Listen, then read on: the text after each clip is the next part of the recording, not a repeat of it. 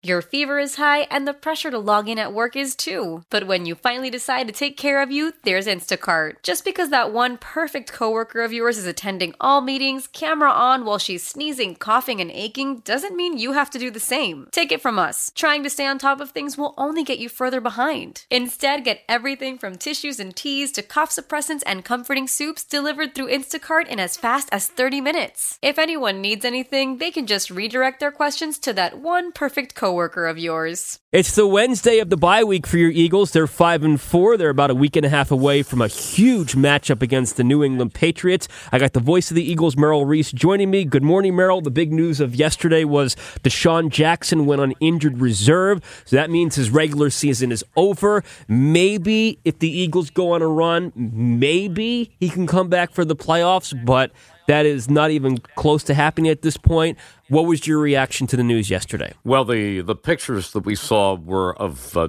of of DeSean sitting up after his surgery and giving a thumbs up. So uh, they are saying that the surgery was a success uh, for the abdominal strain. But uh, the fact is that he's pretty much out for the rest of the season. They did put him on injured reserve. I say the rest of the regular season. Who knows what happens? But it's got to be at least eight games, so that would take you somewhere in the playoffs. So you have to pretty much say you're without DeSean Jackson the rest of the way.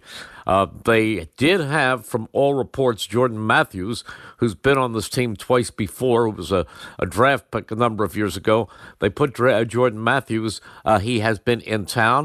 According to reports, he has had a physical, but there's no word on whether or not they have signed him. You know, Merrill, I, I think about Jordan Matthews and his situation here and there, and, and it's and it's a unique one because he was a second round pick of the Eagles not too long ago in 2014, which I get in the NFL. The, the you know your lifespan in the NFL is really short, but 2014 is five seasons ago, and that was a second round pick, and you know he he had some good years here. How how all of a sudden did his NFL career just take a massive decline. Well, it's a it's a very very competitive league. When you're looking at wide receivers, the first thing you often look at is speed, and he is not a speed wide receiver. And there are a lot of possession receivers around, so the spots or slots open for them become very very slim.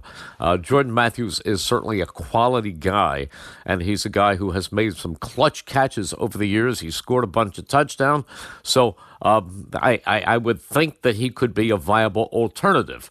Although the thing that this team loses more than anything else with DeSean Jackson being out is the ability to stretch the field. You have Nelson Agholor, and he's got to pick up a lot of that brunt.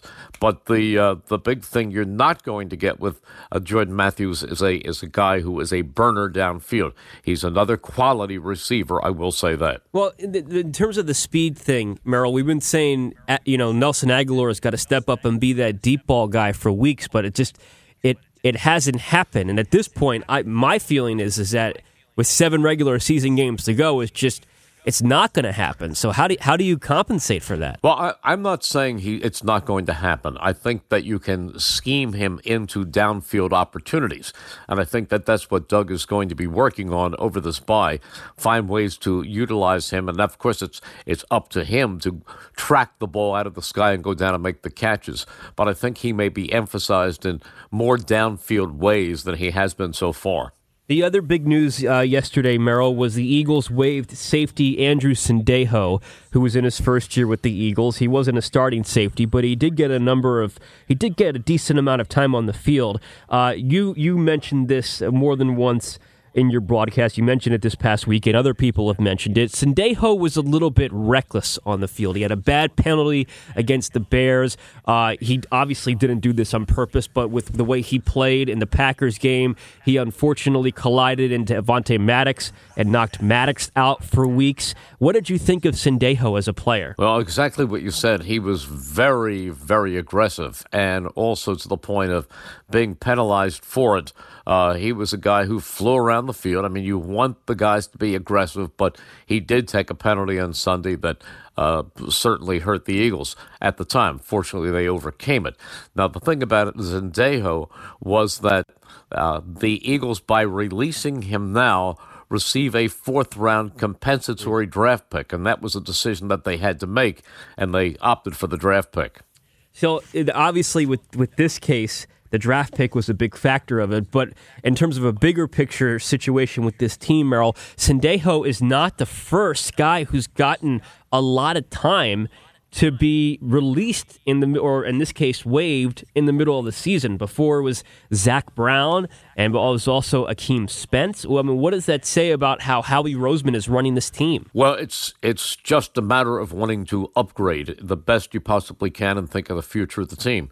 And I think you're making evaluations at this point during the bye and as you go along, you're looking at who is contributing the most and what you can do in upgrading the team going forward.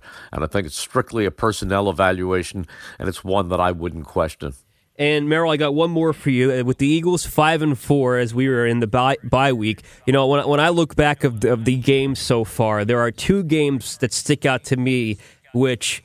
You know, when, when when they happen, you say like, "Oh, well, you know, the other team they they're on the field too. They perform as well." But now that I look back at it, there are two, two games. and I know what they are. Yes, I know what they the are. The Falcons and the Lions Atlanta? game. Yes. Yep, the Falcons and the Lions games were both winnable games. Um, the Falcons game was the second game of the season, and uh, so they're one and one at that point. But then when they lost to the Lions, that really hurt because that was a game they had every right to win.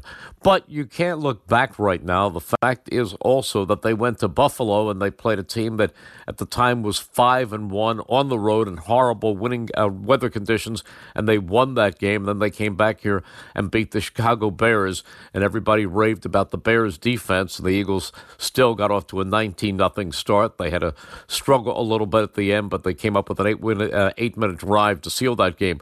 So, uh, looking at it realistically, some games they should have won and didn't, and some games they could have lost, but they won. So right now they're five and four, and that's right in the mix. Right in the mix. They're playing uh, New England, as you said, in two weeks, but before that game occurs this weekend, Dallas has a very tough game at home on Sunday night against Minnesota, and the Vikings are coming off a loss. So if the Cowboys lose that game, you're right back tied with them again, and the next time they meet the Cowboys will be in Week 16 here at Lincoln Financial Field. Still a lot to play for and a lot of football to go. Merrill, even on the bye week. Absolutely. Yes, even on the bye week, there's still lots to talk about with this team. Thank you for the time as always. We'll chat tomorrow morning. See you, Dave. Voice of the Eagles, Merrill Reese. Why? Why? If you Why? have T-Mobile 5G home internet, you might be hearing this Why? a lot. Why? Every time your internet slows down during the busiest hours. Why? Why? Because your network gives priority to cell phone users. Why? Good question. Why not switch to Cox Internet with two times faster download speeds than T-Mobile 5G home internet during peak hours? Okay. Stop the whys and visit cox.com slash 5G home for details. T-Mobile prioritizes certain T-Mobile phone users over home internet users during times of congestion.